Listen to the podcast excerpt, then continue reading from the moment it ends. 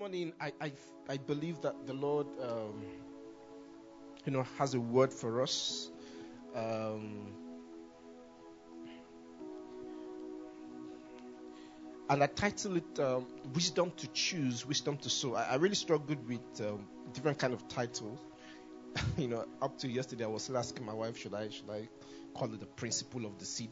I, I didn't want to call it something that will make people misinterpret it to mean that want to talk about sowing and reaping, you know, in terms of money and all that. And when you sow in the thousands, you reap in the millions. no, no, no, no. Uh, we can talk about it, but I didn't want it to. What I'm talking about this morning is very far from it. So, you know, I didn't want us to branch uh, that side at all. Amen. Actually, that's one of the things I'm believing God to give me grace to do to talk about money. I'm a very, I'm a very terrible person to speak and encourage people to give. I don't just I don't just know how to do it. Maybe my wife will be more uh, in a position to do that. One of one of the one of the best testimonies that I have in my life about my wife is that she helps me do the will of God. She makes the will of God so easy. If you get to someone someone close to you that is like that in your life, you know, anytime I'm struggling, maybe uh, you know, God's laying in my heart to give financially to the things of God, and and you know, and the Holy Spirit drops a number in my heart, and I'm like, ah, Holy Spirit, error, you know. The mistake is to talk to my wife. If I talk to her, I'm not going to give that amount. I'm going to give more than that amount. I'm going to give it joyfully, you know, but because by the time she fires you up, you know, and encourages you and charges you, you want to give yourself, say, please sell me for this kingdom. you know, so my wife has never struggled with, if I say, should, we give 10,000, my wife will say, why not, why not 30,000? It looks so simple, but I really love that about her that, you know, somebody I can turn to anytime I, I'm in doubt or maybe fear is trying to, you know, uh, my heart and all. And there have been many times when she's encouraged me like that, and we've given everything we have, not knowing where the money is going to come from. You know, we're just we're just happy and excited that we're able to give to the Lord. Amen. and it's not just only in terms of money alone, even in terms of you know, praying, in terms of things of the spirit and all that. You know, so it's good to have somebody around you who always encourages you to do the will of God. Praise God. Uh, so that's not what we're talking about this morning. This morning I'm talking about the wisdom to choose, the wisdom to sow, and choices and um, and seeds. Choices are seeds actually, which is why I titled the wisdom to choose, wisdom to sow. Um, and the reason is because I feel God wants us to come to the place where we'll understand the wisdom of our the wisdom to choose wisely you know, and also understand and have eternal perspective as far as that is concerned. You know, because of the transient nature of man, because we are so much in touch with the here and now, a lot of our decisions is based strictly on what is around our environment for now. You know, we, we, we seldom stretch ourselves to think long term. You know, very few people actually, you know, go through the rigors of thinking long term. You know, not to talk of even thinking eternally. Am I making sense? You know, meanwhile, God doesn't just want us to think long term, God wants us to think eternally. He wants us to have an eternal perspective in everything we do, in every choice we make, and understands how God's agenda and initiatives have propagated and multiplied on the earth. You see, the reason why we are here, the reason why we are on earth, the reason why we are born is to do what? What's the singular reason? What's that singular reason why you think you're born?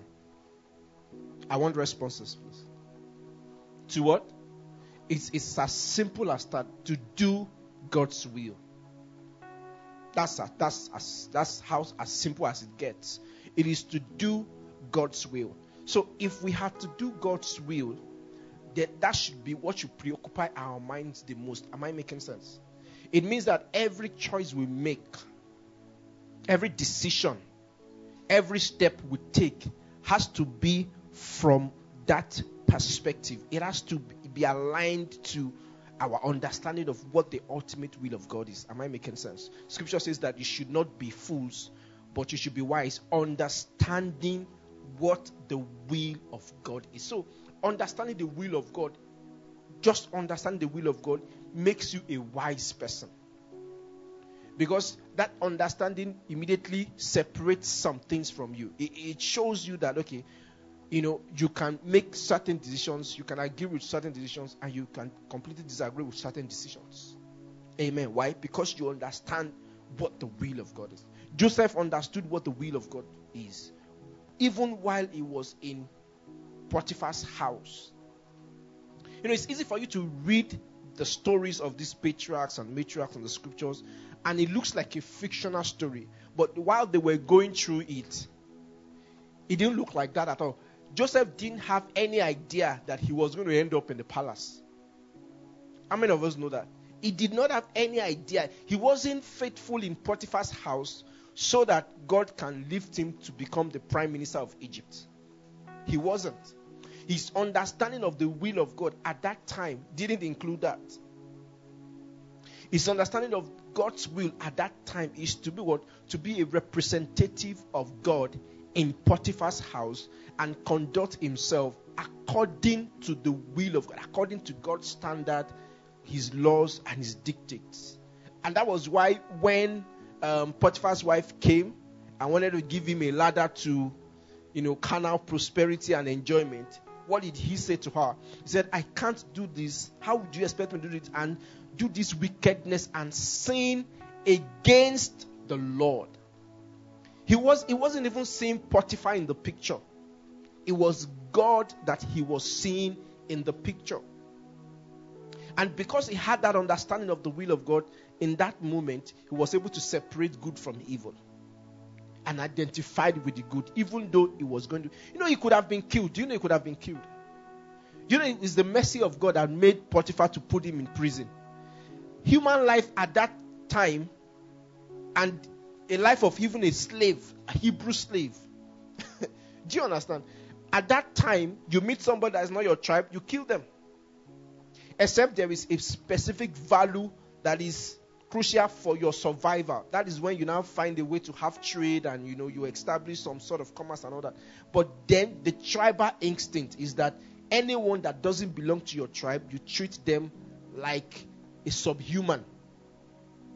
It would have cost Potiphar nothing to have killed Joseph that day. Nobody is going to ask him. Nobody's going to say, Why did you do this? Just a little, a slight anger, and he asks his uh, soldier to cut off his head, and that would have been the head. Am I making sense? So Joseph wasn't reasoning it out at okay, even if I say no, uh, maybe the worst that will happen is that we enter prison, and then he did, um, you know, a risk analysis and all that. All that wasn't going on in his mind. Am I making sense? He knew that this consequence could be what? Death. And we saw that later in, in, in, Pharaoh's life. The, the what's the name of the, the butler? Was it the butler? That Pharaoh just woke up one day and said, cut off his head. Scripture didn't tell us what he did wrong. Am I making sense? He had a dream and he said he was carrying, uh, what's the word? Uh, cup and, and then birds of the air were eating it. And then Joseph interpreted it. And it happened exactly like that. Nobody told us what he did. Am I making sense? That was the reality of Joseph at that time. So you that's to give us perspective regarding how thoughtful he was to take a stand for the will of God. He could literally lose his life for it. Hallelujah. Am I making sense? And the same thing with Moses. Scripture says that by faith, Moses chose not to be the son of Pharaoh's daughter, but chose to identify with the. I mean, you, you choose to leave the palace where you are literally, you know, the king or a prince, you know, And identify, identify with the people who have been slaves for almost 400 years. It's not something you just, uh, you know, ruminate over lightly and then make take a decision. No, there has to be something deep seated. There has to be a perspective that is beyond the ordinary. There was something they were fellowshipping with. There was something they were interacting with that was deep, that was true, and that was more real to them than what was around them. And that is the position God wants us to take in our lives. Am I making sense? So, God wants us to have the wisdom to choose rightly, and He wants us to have the wisdom to be able to propagate and multiply things that is according to His will. If you look through the scriptures, God takes the issue of fruitfulness very, very seriously. If you read um, John chapter 15, scripture says that I am the vine, you are the branches, every tree in me that doesn't, uh, uh, my father is the husbandman. And what does the father do? The father's job, what's the father's job according to John 15 2? He said, My father is the what? The husbandman. He said, Every branch in me that does not bear fruit, he does what? He cut away. But the one that bears fruit, what does he do to it? He said, He purges it that it may bring forth what? More fruit. Every branch in me that beareth not fruit, he taketh away. And every branch that beareth fruit, he purgeth it that it may what? Bring. This is the Father's assignment. This is what the Father is preoccupied about. The Father takes the issue of fruitfulness very, very seriously. And we should also. Hallelujah.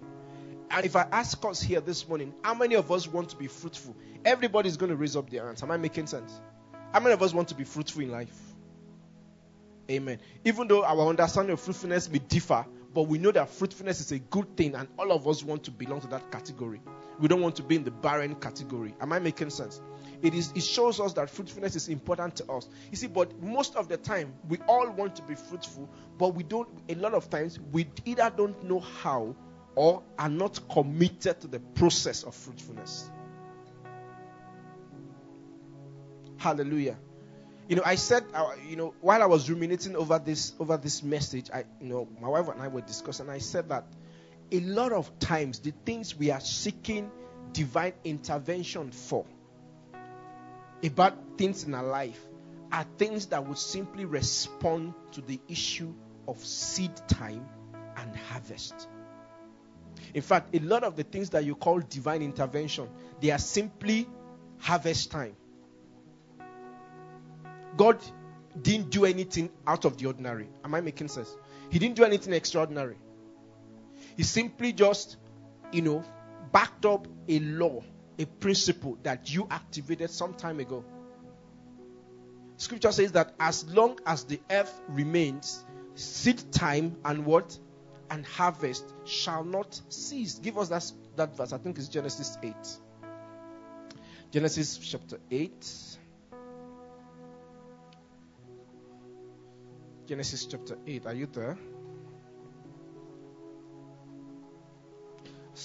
Yeah, um, start from verse 20. Hallelujah. And Noah built an altar unto the Lord and took of every clean beast and of every clean fowl and offered burnt offerings on the altar. Next verse. And the Lord smelled a sweet savour, and the Lord said in his heart, I will not again do what? Curse the ground anymore. For what? For man's sake. But next verse. For the imagination of man's heart is what?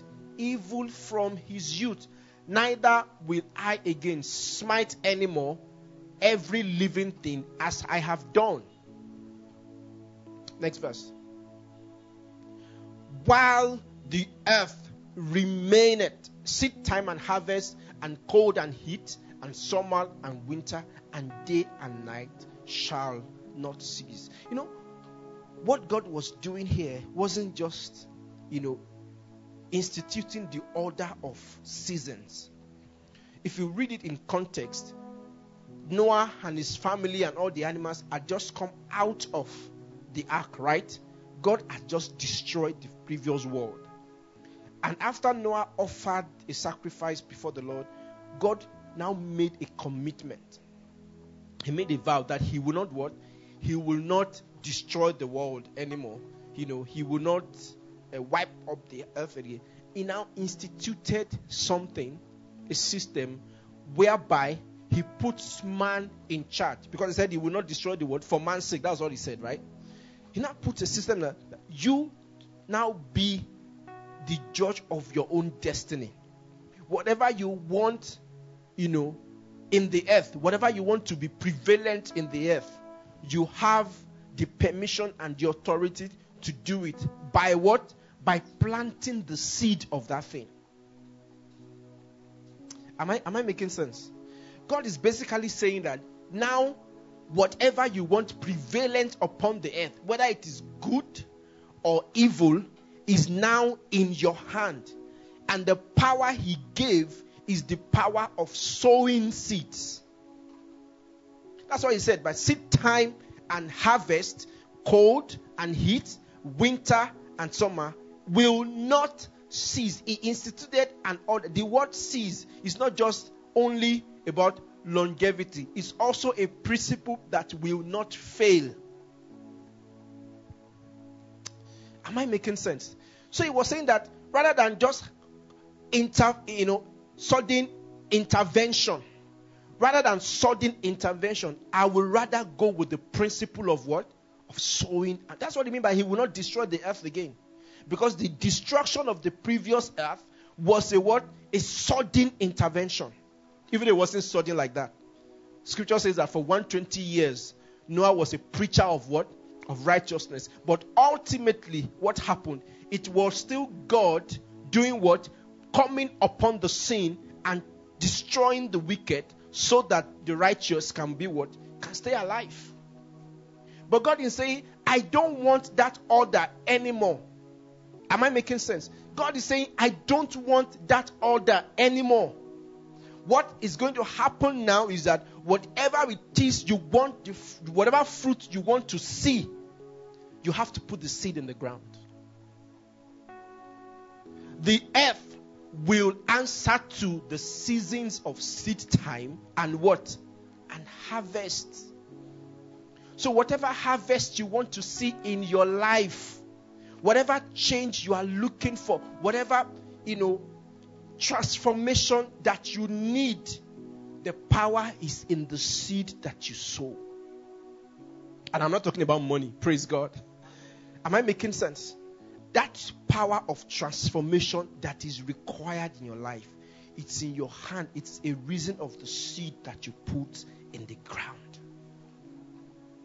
Why do we take education so seriously? Because education is a seed. Am I making sense? Education is what? Some of your parents right now, all your sweat, all the money you are making, you are using probably half of it or three quarter of it. There was a time that probably almost 100% of my salary or more goes into my kids' school fees. Why do I have to go through or why do I have to bother? Because I understand that education is what? It's a seed to for a fruitful life, a kind of a fruitful life. Am I making sense? Maybe by the time I one of my maybe my son becomes uh, what else? My son said he wants to be so. He said he wants to be a driver. I said F1. F1 driver. I remember we had this conversation one day, and he said, I want to be a driver. I said, Everybody can drive. Driving is not a hobby. He said, No, but I want to just drive. I like how you drive. I said, But you can learn how to drive. He said, Okay, so you'll be an F1 Formula One driver, right? Doesn't even understand. one day, God just said, What's your problem? Is, is it ta- what is in my mind is taxi driver, and I'm trying to reject it. you know, conditioning, you know, mindset Hallelujah. But was just being a child. You know, he likes the way I drive. If I put him behind the steering wheel now, you know, in the house, he loves that feeling and all that. And he was just trying to have a nice time. Praise God. My daughter wants to be many, many things. You know, from artist to, to all kind of all kind of very, very funny. Recently, he said he wants she wants to be a swimmer or something like that. You know, but you go through all that. Why? Because you want to plant a seed in their life. You can't, you, you, your, your daughter or your son can't be 25 and you are going on the mountain doing 41 days dry fasting for divine breakthrough in career. Am I making sense? Am I making sense? You did not take him or her to school. No, no form of education whatsoever. You know, now we know that education is quite diversified now. You may not even be in classroom and do the normal formal education, you know, and then you are, but you are informed, you are learned, you are literate, and all that. But your son did not go through any of that. No education whatsoever. But suddenly you want the child to become a very important uh, thought leader in a certain in a, in a specific field and then we're going from one mountain to another praying and fasting and doing all you know that's what we do with our christian lives too no seed in the ground, no commitment to growth, but we want to see fruit. We suddenly want to be better behaved. We suddenly want to understand what the will of God is and follow the path of the Lord without paying the price. There is no seed in the ground. Suddenly, we want our children to be well behaved, but we are not giving them or training them in the precepts of the Lord. It is not a divine intervention issue. It is a what? It's a seed issue. Whatever you want to grow on your ground, whatever you want to grow on your field, you do what? You plant it. You can look at yourself and uh, you are so dissatisfied with yourself today, and you say, I'm giving myself the next three years, I am going to plant this and this and this specifically in my life, and then I will see the fruits. There are some fruit that you plant, they are just seasonal fruits. When you plant vegetable, you harvest it, it's gone. But there are other f- seeds that you plant that the fruit is everlasting. Some of you today, you are benefiting from the seed your parents or even your grandparents planted. By virtue of the sacrifice and the seed they put in the ground, some things have you have just been separated Some of you are living on the prayers your parents prayed at certain time. The, the sacrifices they, they, you know, they, they made. And you have a right to it because somebody put seed in the ground and you are harvesting it. Am I making sense? Jesus said to disciples, He said, You are harvesting things that some other people have planted. But that system has to always happen. For you to have fruit, there must be somebody somewhere who has put seed in the ground. Jesus didn't even just come to the earth, somebody put the seed in the ground. Hallelujah. When God told Abraham to sacrifice his only son, he said, Sacrifice your son, the only because whom thou love. And the guy took him Scripture says that as he was going to that mountain, he said he believed that God was able to raise him from the dead. He did not even have an idea that God was going to raise Jesus from the dead. But there was a synchronization, there was a, a, a play of something that has eternal significance because he was simply in obedience. You see, anytime you are in obedience to the will of God, you don't understand the internal implication of what you're doing. You cannot phantom the extent of what you are doing. Anytime you put seed in the ground, you never know the amount of fruit you will bring forth from that seed. You can never count it, you can never guess it. That's the way spiritual things are. You can never estimate how much resources, spiritual resources, you will reap from a good seed that you put on the ground. That faithful day, you didn't know how much God was pleased when God was looking at Abraham going to that mountain. You didn't know the level of pleasure it brought to the heart of God and the commitment God made by reason of that obedience. And is what we are all benefiting from today, right? It's the reason why we are here this morning listening to God's word because somebody put a seed in the ground. The world, the kingdom of God the agenda of God, God's determinate counsel, is anchored on the seeds that we put in the ground. That's why when we fail to cooperate with God, we are not just doing only ourselves injustice, we are ultimately doing the will of God in justice. How do I know?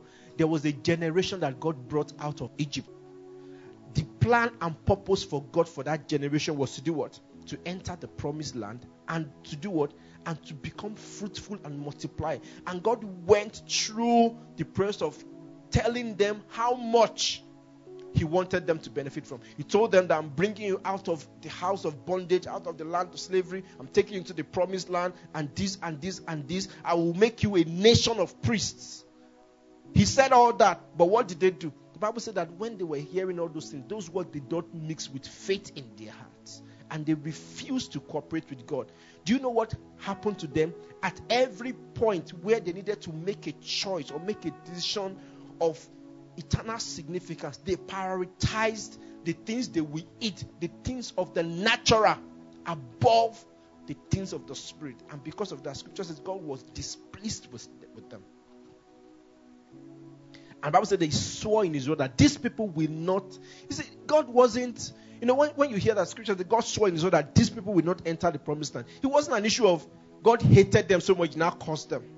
No, what happened was that God judged them unqualified for the promised land.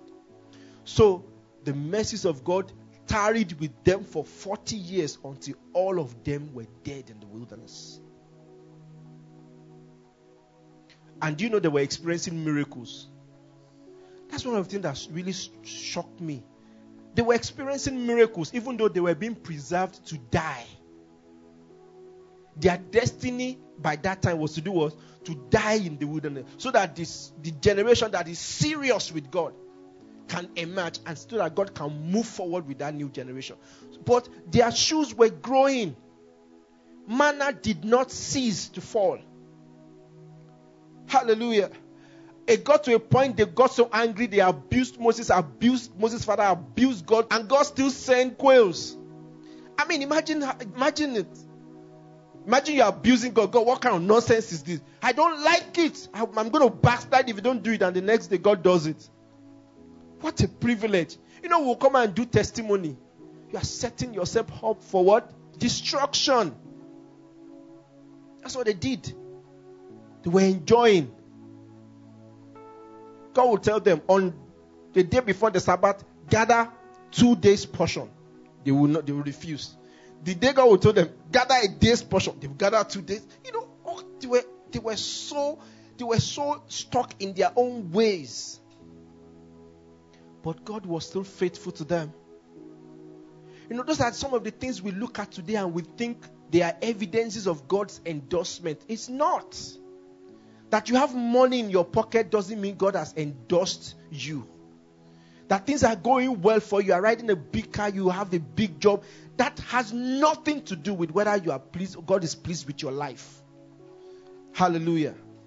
You might literally be an Greek chicken that the enemy is feeding. You know, have you seen chicken that you want, you want to kill for Christmas? You know, you don't allow them to roam on the street. You package them, fine cage, their food. You even employ somebody and you are paying the person. And you will fire the person if the person doesn't give them food. Ordinary chicken. You know, the chicken can say, I'm very important and cross leg inside the cage. Just wait for Christmas. That's when you will know how valuable you are. That is the life some of us are living today. Comfortable but purposeless. Of no use to the kingdom who people who think gain is what is godliness whose god is their belly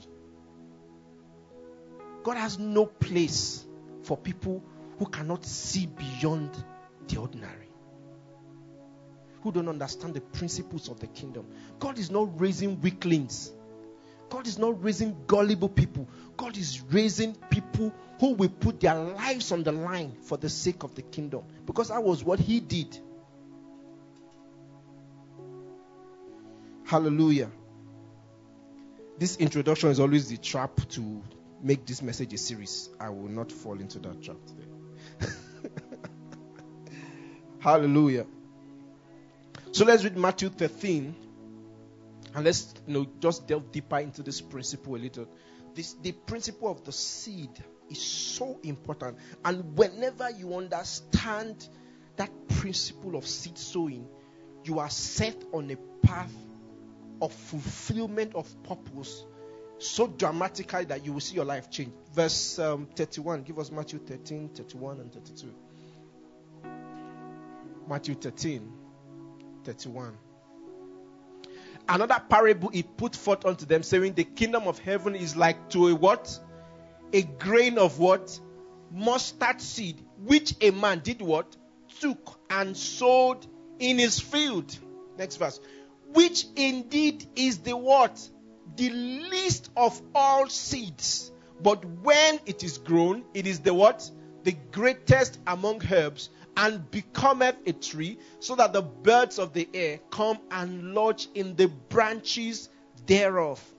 What a profound scripture. You see, these parables that Jesus, you know, spoke, you know, throughout the Gospels, they are so, so deep and so, so important. Say the kingdom of heaven is like a seed that a man did what? Took. The mustard seed is one of the smallest seeds in the world. So small, so insignificant. You know, and that is how the things of the kingdom always come. So what?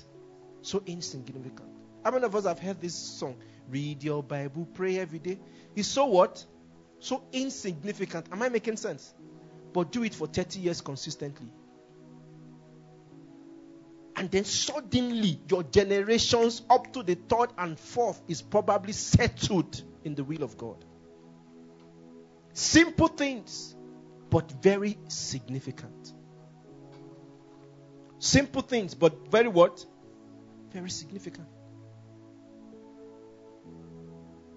Disciples they said, Lord, what shall we do so that we can do, so that we can walk the works of God? Jesus said, just believe. Like, sir? He said, yes, just believe. You mean all I have to do just believe that you are son of God to be saved? Yes. You mean all I have to do is just believe that Jesus is Son of God and then I'm eternally saved? Yes. It's simple, but it's what? Significant. God brings the standard so low, makes it so small that nobody will have the excuse of not being able to do it. And I was talking with someone, an atheist, you know, in former office one day, and I was like, you can't be serious. You mean all I have to do is just to believe that Jesus and then this thing of eternal significance? I said, yes. As the reason is because God made the entrance so low that nobody will say, I'm not, I'm not able to enter. If it was something that is difficult, some people might not be able to do it. Am I making sense? But it's just for you to do what? Believe. Just believe. The kingdom is a seed. It's a seed. You know, the things that make us think that the things of the spirit are so difficult, it's a wrong wiring of the enemy. It's the lie of the enemy. What did Jesus say? Jesus said that take my yoke upon you. For my what? My yoke is what? Was he lying or not? Was he saying the truth? Come on, I want to ask was he saying the truth? If he says his yoke is easy, is it easy? But if it is difficult for you, something has gone wrong. Am I making sense? And that's what the enemy does. The enemy programs us right from when we were small, the things we are exposed to. He makes the things of the spirit look so what? So difficult. Prayer is so the same you. You can watch movies. I can watch movies. In fact, I practically try to run away from series. Because once I'm sucked in like this, my wife will be saying, Hey, yeah. My wife just knows that I'm in, as in I've been sucked in, I'm a captive. So I try to I try everything to run away from series. Because I will not rest until And then you finish, you realize that season two, ha, God have mercy. Hallelujah. I'm watching one currently. designated survivor. You know how long it, it has been released? I've been running away from it for years. I made that mistake some two weeks ago. Hallelujah. Now I'm stuck. Hallelujah. I remember the first time I mistakenly jumped 24. How many of us remember 24? I was in final year that, that year.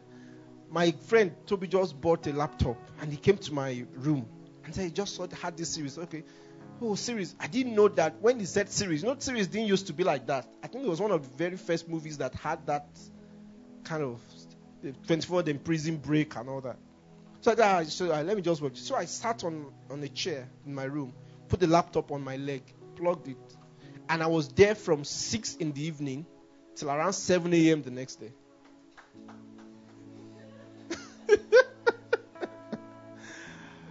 Hallelujah. I only stood up to pee and then come back. I'm not lying. I was there literally. I finished the whole series. So I told myself, I said, this, this is danger. I've never even prayed one over tenth of this time. so from that day, I remember I was I, I was running from. In fact, when I got to my service year and somebody gave me a series, I made a vow, as it was a very. In fact, I'm sure when I get to heaven, God will praise me because of this thing.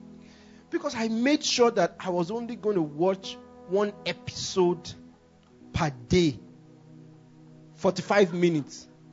And I was, it's one of the greatest things I've achieved in my life. Oh. It looks so small, right? But if you knew the sacrifice that went into it, and God really made, you see, many days I was tempted to, you know, want to play another episode. As I'm moving my hand to that system, I'm not lying to you, it feels as if the angel is going to strike me dead. It was that real to me. I said, No, I'm not watching.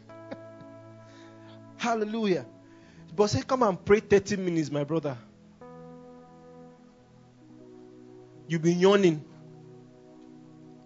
We are so wired wrongly. That is because of those wrong frame configurations that make us think the things of the kingdom are so what? Are so different. God said, My yoke is what? It's easy.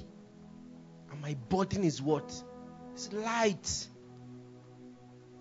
I remember there was a time in my life I was so depressed.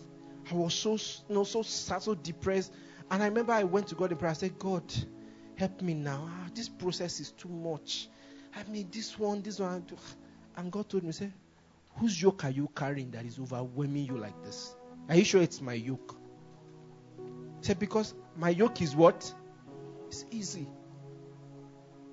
Some of us, the yoke we are carrying in the name of the yoke of God is actually the yoke of man. The yoke of wanting to please man, wanting to please your boss.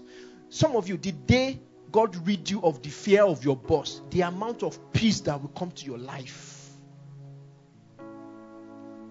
the amount of tranquility that will come to your life, you'll be shocked. Some of you, the day God rid you of the pride of life, the hustling spirit of Lagos, the amount of peace that will come to your life, the amount of clarity that will come to your life.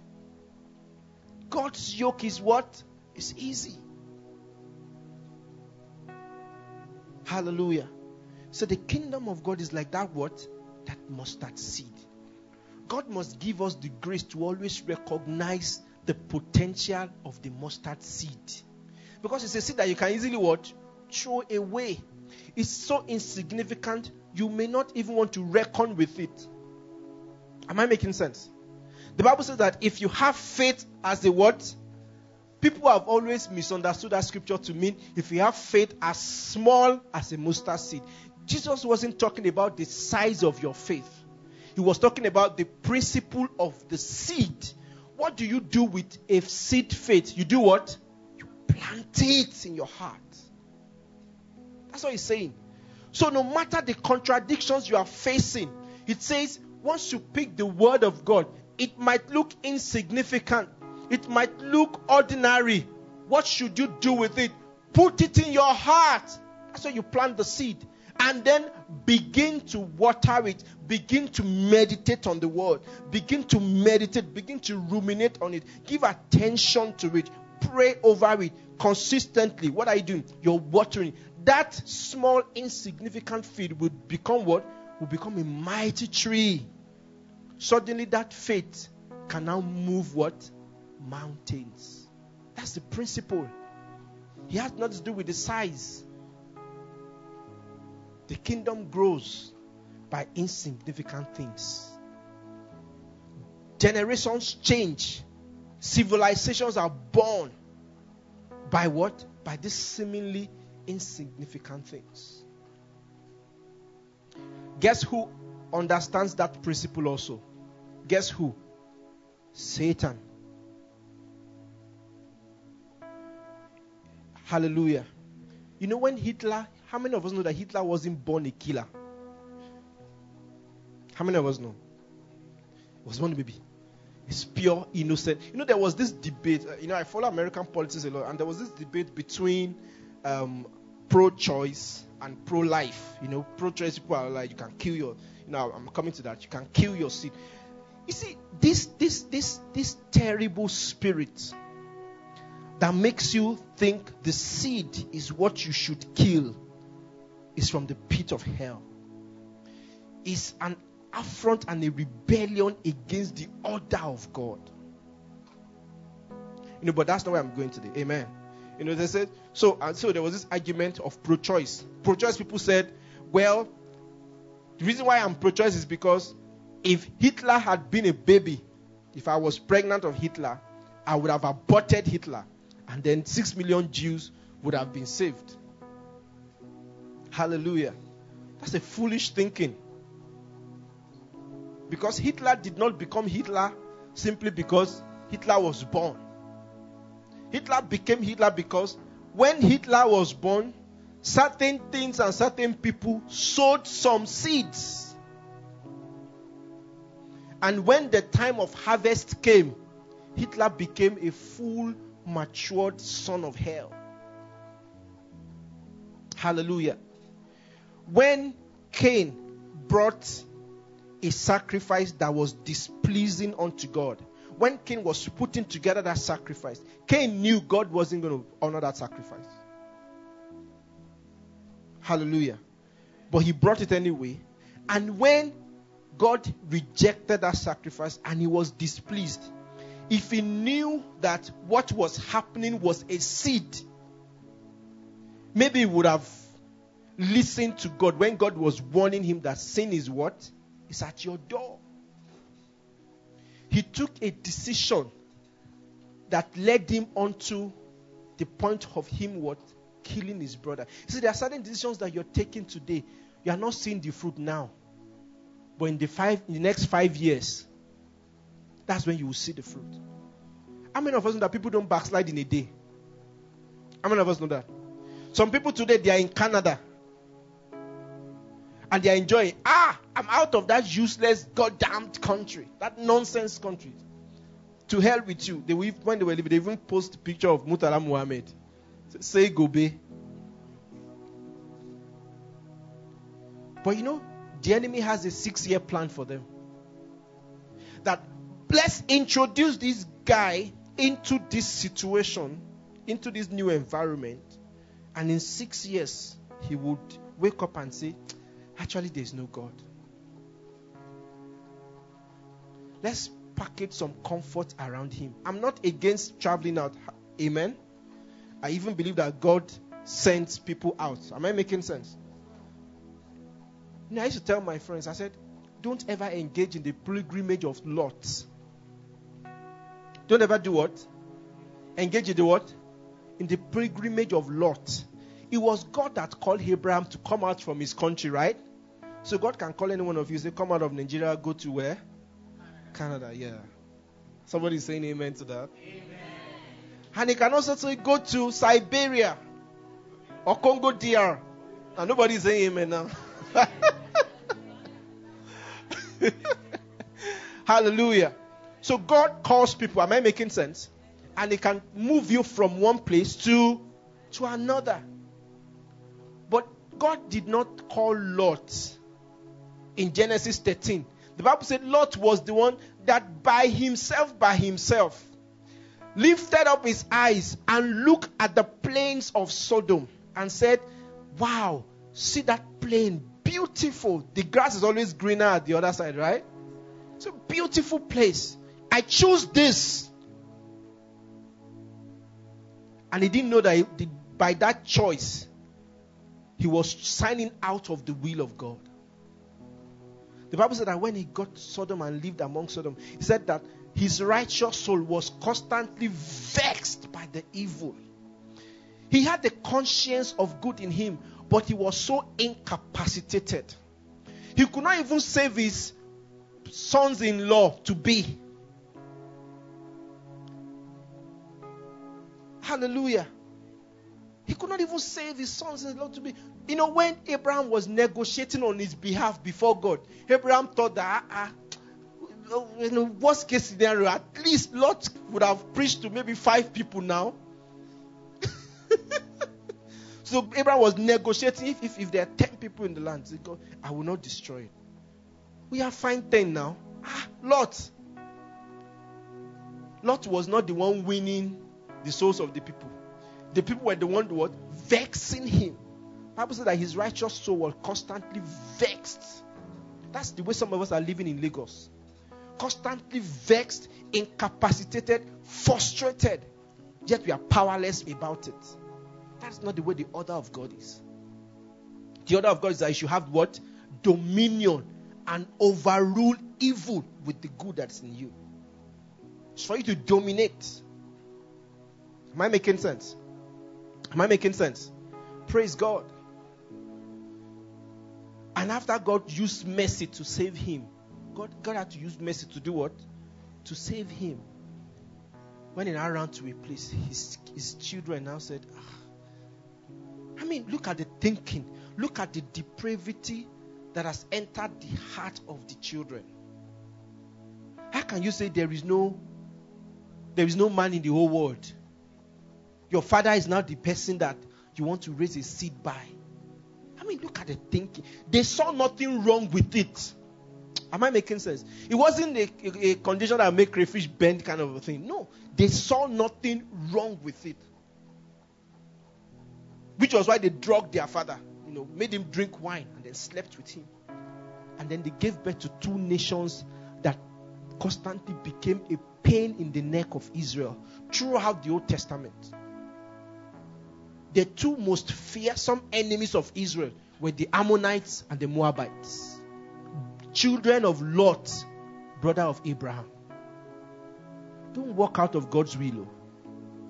The things you will birth, your children, children, children may be what?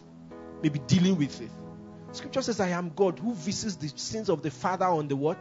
On the sons. Up to the third and the what? Fourth generation. And the essence of that visitation is not to judge them, is to see whether a generation is ready to put an end to evil. Because whether you like it or not, the evil that you plant will be perpetuated in the next generation. God and the enemy are in a race for who will get the next generation first. And it is by the seed that is being planted. Matthew 13 says that the sower went forth to do what? To sow. He said, and that sower is what? A son of man. God is sowing, dispersing the seeds all around, hoping and praying that a heart will receive it and allow it to grow and germinate. Hallelujah. I said that God and devil are, are both what? Involved in what? In this seed sowing venture.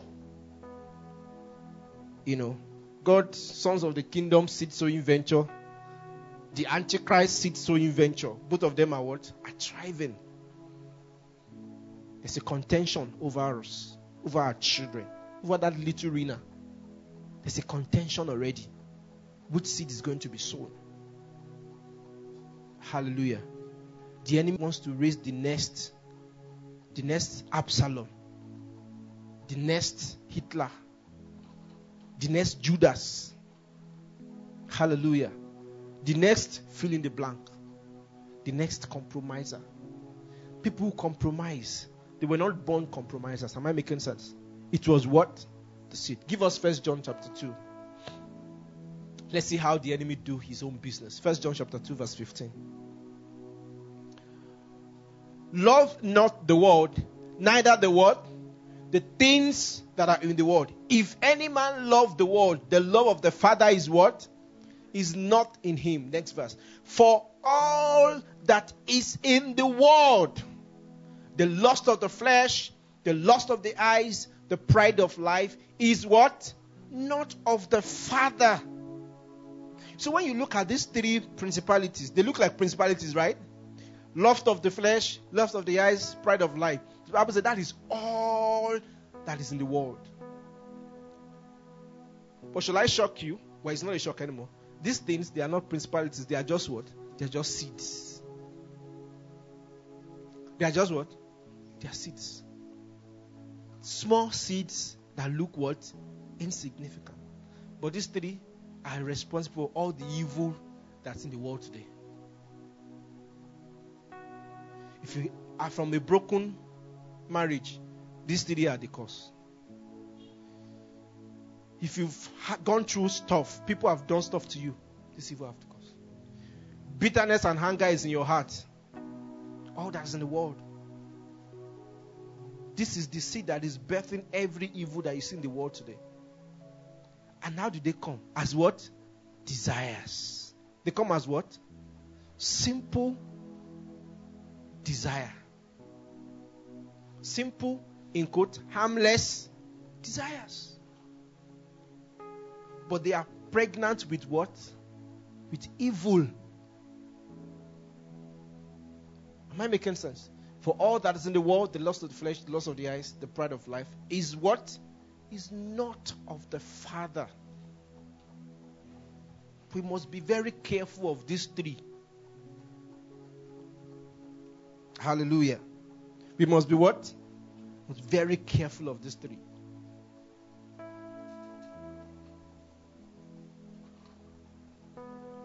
Give me the scripture that says that when a man is tempted, yeah, good, very good. James 1 12.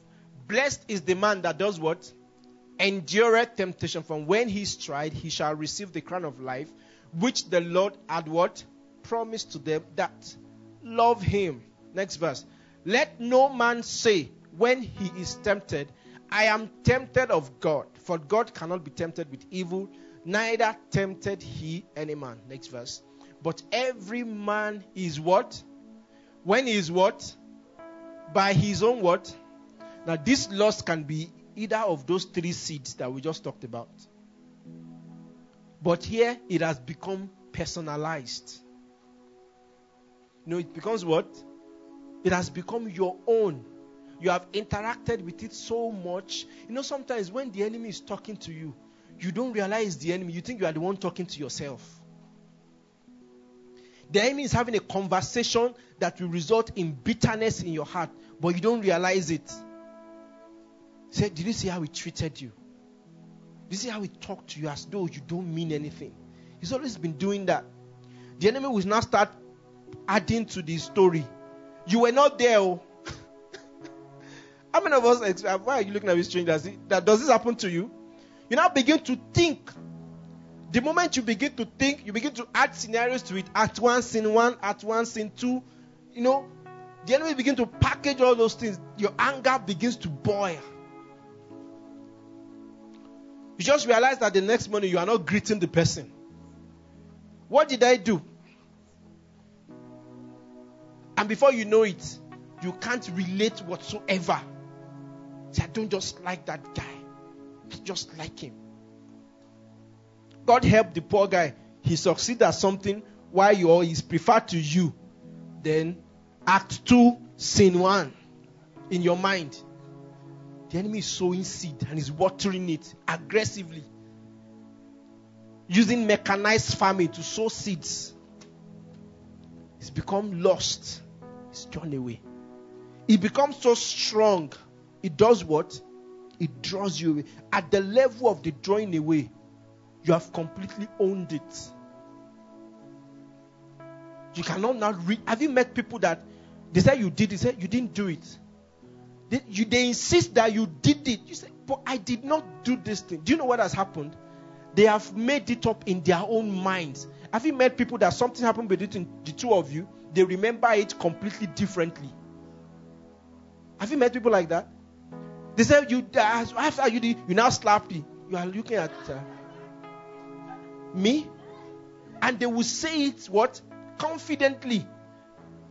That is the reason I have not spoken to you in two years. How can you do such a thing? It was a conversation between the lust of the flesh in their hearts. It was a seed that was sown. Hallelujah. Malice, envyings, jealousy, laziness. Have you met lazy people? No matter the revelation that is coming with fire, is not producing anything. Lazy. There is a mindset that the enemy has imputed that just makes them think they can't do it. They can't have faith for it. Have you ever had get to the point you are having a conversation in your mind that you cannot overcome this weakness? That is Satan right there. You are not just having a random thought, they are sowing seeds in your heart to sabotage your destiny in God. That's the seed. Don't ever say you can't do this. Scripture says, I can do all things through Christ, which what? Which strengthens me. That's the order of the kingdom. You can do everything the Lord has put in front of you. You have the power to. But it happens here. The enemy lies to us and defeats us here. And then he puts the seed of lasciviousness there. And then we're laid back. And then over time, we're going to see probably next week, you know, when scripture talks about the heart that is overgrown with thorns, is the heart that there have been many advantages because the, the land that, that grows thorns can also grow the right seed. But because there was a lack of commitment to grow the right thing, the wrong things grew. Anytime you see an obsession in your heart, is an indication that you can be as much obsessed with the things of God like you are. See, if you can watch movies for 10 hours, you can pray for 10 hours. It's the same capacity. But somebody has lied to you that is not possible. One seed is easy, the other one is not. But you have capacity to, my brother. You can. You can study the word for one hour and two hours. You, if you want to be praying one hour every day, you can, no matter how busy you are. Hallelujah. This movie that I said that I, I got trapped in now, they put chain on my neck and hands. May God deliver me. Do you know it came at a time I was so busy that I was even struggling to read my Bible. Suddenly, there's the thoughts in like this. I just, I just realized that I could, I could wake up till 2 a.m. and for me, no matter the time I sleep, by 5:36 I'm up. That's the way the enemy lies to us, but we must fight it. We must never trivialize the seed sowing what process. That is the key to our transformation. Hallelujah. Hallelujah. Hallelujah. Go back to that James 1.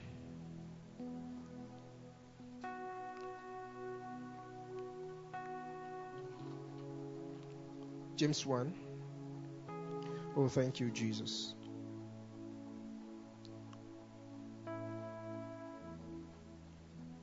Yeah, go back to verse, uh, let's go to verse 13. Verse 14. But every man is tempted when he's drawn away of his own lust and what? And enticed. Next verse. Then when lust has what? Conceived, it bringeth forth what? Sin. And when sin is what? Finished, bringeth forth what? You see, there is nothing called random sin. Hello? Hello, somebody? There is nothing called what? There is nothing called mistake. To you, it's a mistake. To the enemy, it's a well orchestrated, planned situation. He's been planning it and he's had your cooperation. How be it? sometimes without your knowledge. But it wasn't a mistake. Do you know why it's not a mistake? You are likely going to repeat it. Am I making sense? You are like, have, is there anything you've ever done only once ever in your life? Any wrong thing you ever done only once in your life? Let me see your hand. Maybe that, that this wrong thing you do, ah, you are likely going to repeat it. Do you know why? Because this is the cycle the enemy wants to complete. When lust is conceived, it does what? Brings forth what? Sin. Say sin has a finishing line. It's a race. Every time you cooperate with it, there is an advancement towards the finishing line. The same way, anytime we cooperate with the Lord, there is a what? There is an advancement towards the ultimate purposes of God. It's a process. It's not just a one-off thing. So when you understand that, it gives you perspective. You know that you are supposed to do what? You shouldn't let down your guard. Seed is being sown. Watering is going on. Hallelujah. Paul said, Paul has planted, Apollo watered, God does what? God gives the increase. When loss of the flesh, loss of the upright of life plant, then with your cooperation, you watered with your meditation, the enemy does what? Releases the increase. Grace to do it over again.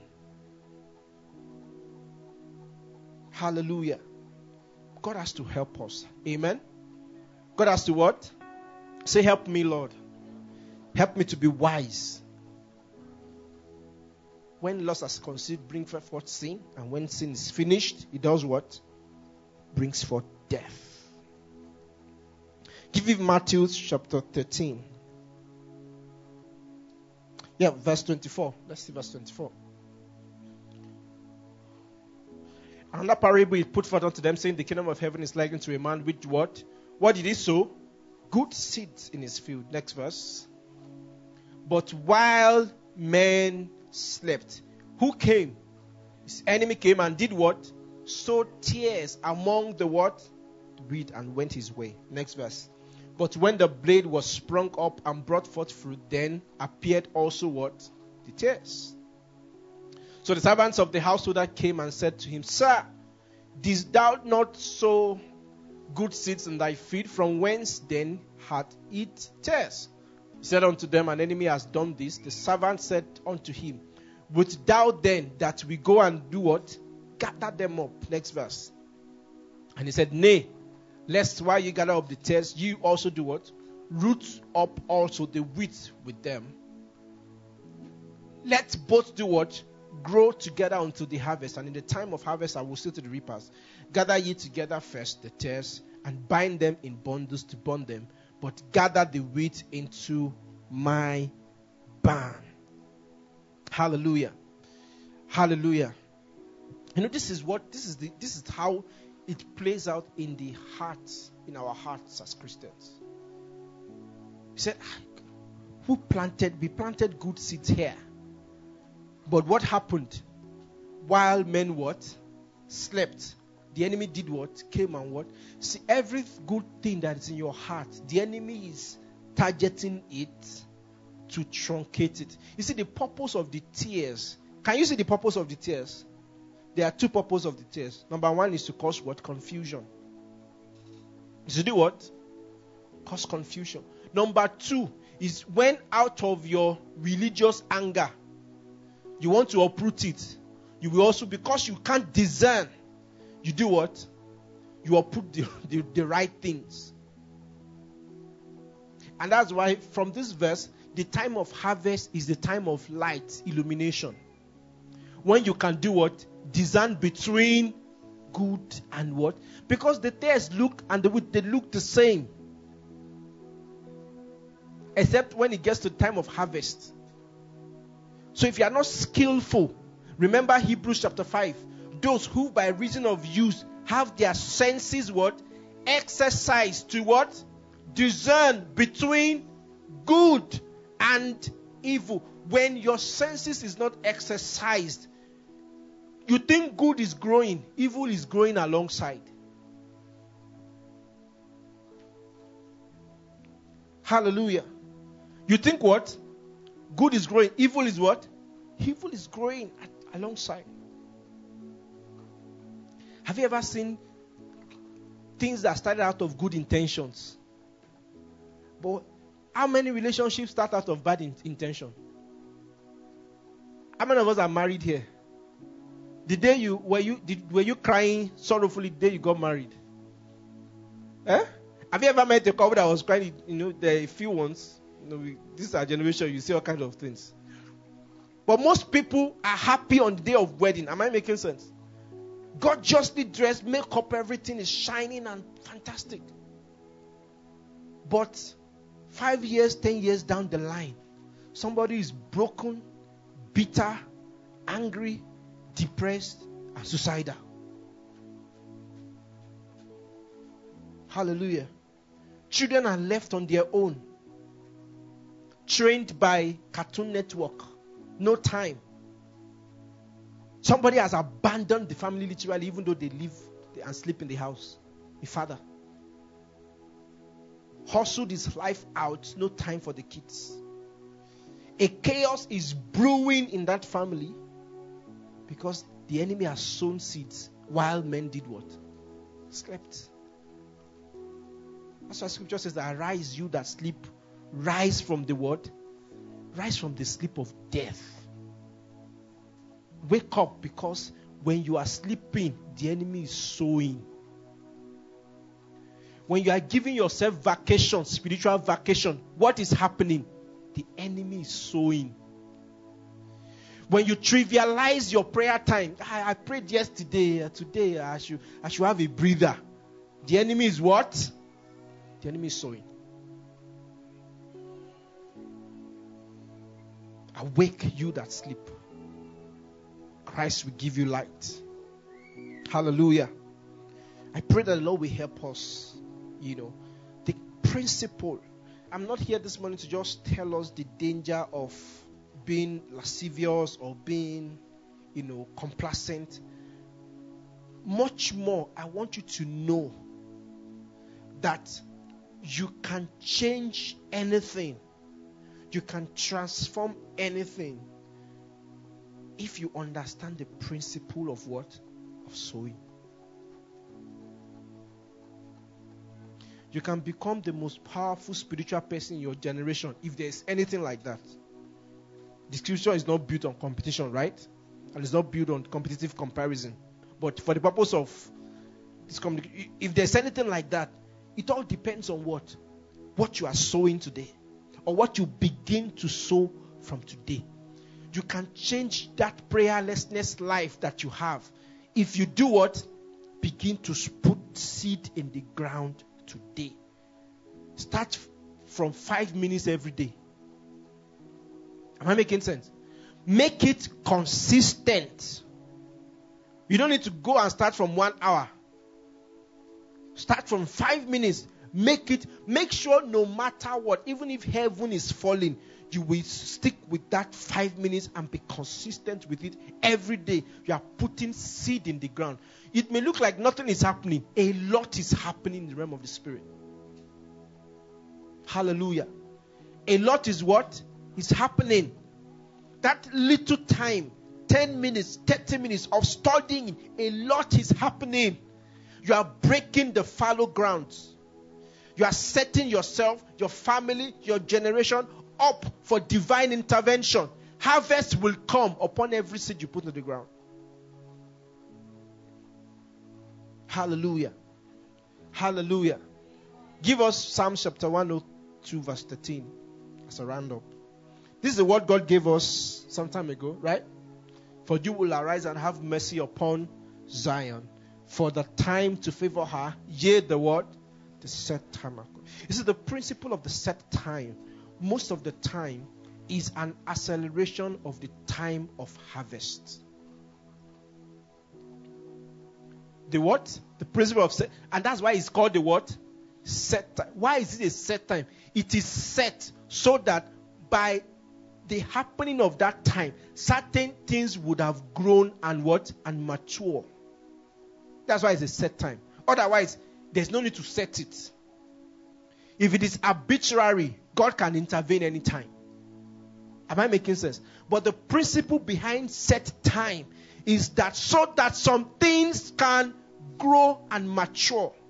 So that the seed you have put in the ground can have breathing space to do what? To grow. So while you are waiting for set time, doing nothing, that set time will never come. That divine intervention, some of us we are waiting and thinking something will just jam our world, we will just change overnight. It is not going to happen. Harvest is a seed that has come to what? To maturity. So put seed in the ground today, and it's never too late. Remember that scripture says that in the morning, do what? Sow. In the evening, he said, do not hold back. Every time is a time to sow. Am I making sense? In fact, when you harvest, you can begin to sow immediately. Hallelujah. And God is accelerating harvest these days. Scripture says that the time is come when the reapers will what? We overtake those who are planting. Just put the seed in the ground, God will give the increase. But when there is no seed in the ground, when there is no watering, there is nothing that increase will come upon. Am I making sense? See, you know, I hear many, many times. You've heard things over time. This is our generation, eh? Our children who are so afraid. The kind of evil that is brewing in the world. There is nothing to be afraid about. Am I making sense? If they like, let them bring something worse than transgenderism or all these other things. Let them, in fact, let them say that today murder is even okay. My children will be a light in their generation. They were born for such a time like this. I'm not afraid because the right seed is being what? It's being put in their heart. Bible says, train up a child in the way he should go. When he's grown, he will not what? He will not depart put the right seed there, no devil will remove it. The concept of revival as is often misinterpreted to, to mean a sudden intervention of God from outer space by God's sovereignty. Most of the time, it is a function of what? A function of seed that has come to what? To maturity.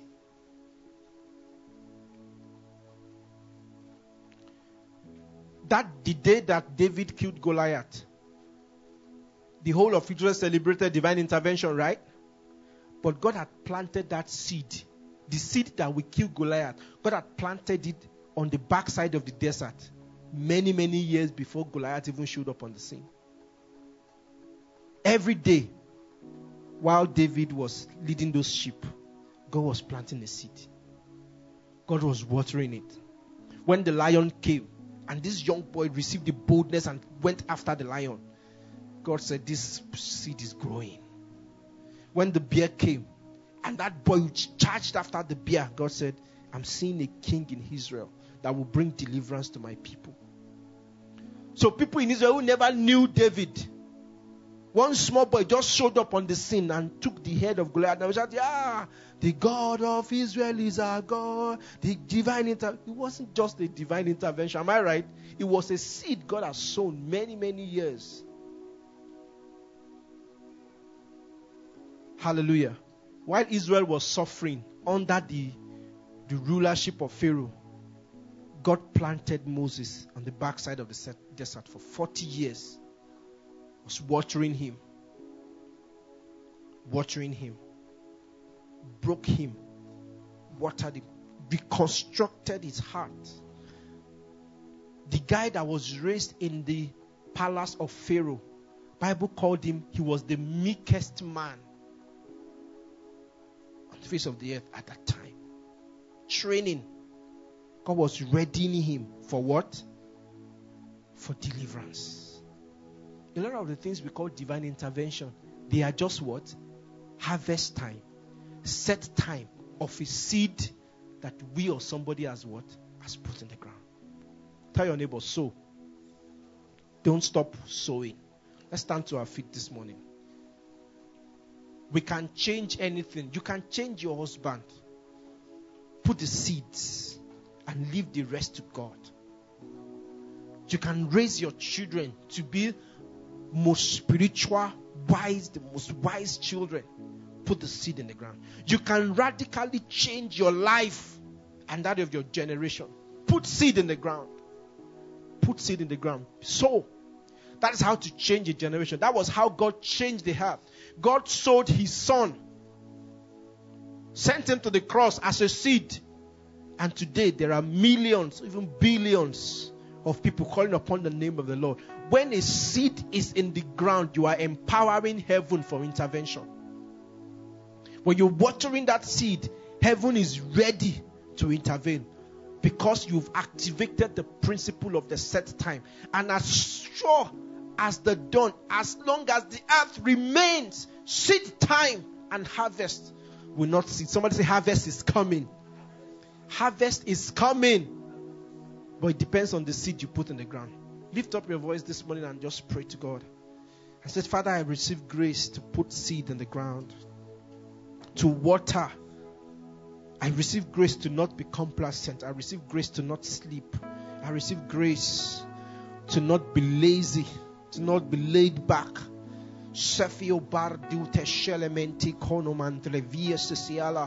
I take I be, I take the posture of a sower.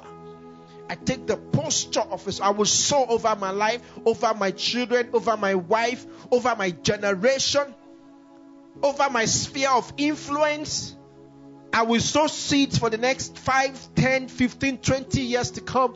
I will sow seeds for the purpose of God for my life.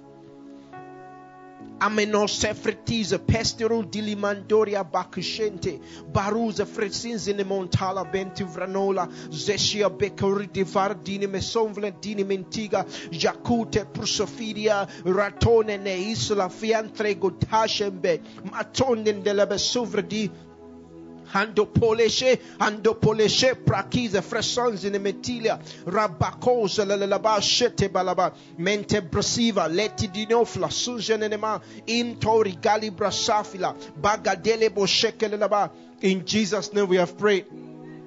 Finally, I want us to pray that from today I refuse to cooperate with the enemy to sow the seeds of the enemy. My heart is no longer the sowing field of the enemy in the name of Jesus. Go ahead and pray. I resist the lust of the flesh.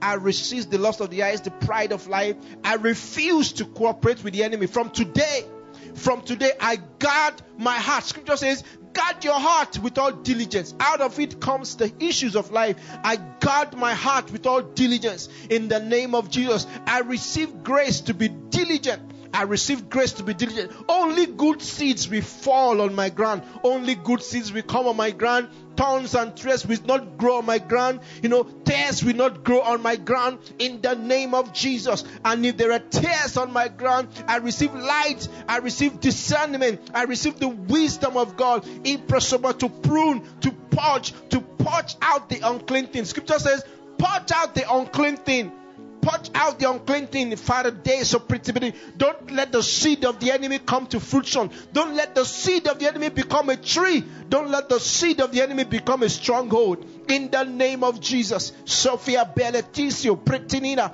Ratona Sheteleba, Ritepili Brosavini Hala, Ratene Montolobo Shaka Baba Baba. Thank you, Heavenly Father. In Jesus' precious name we have prayed. Hallelujah.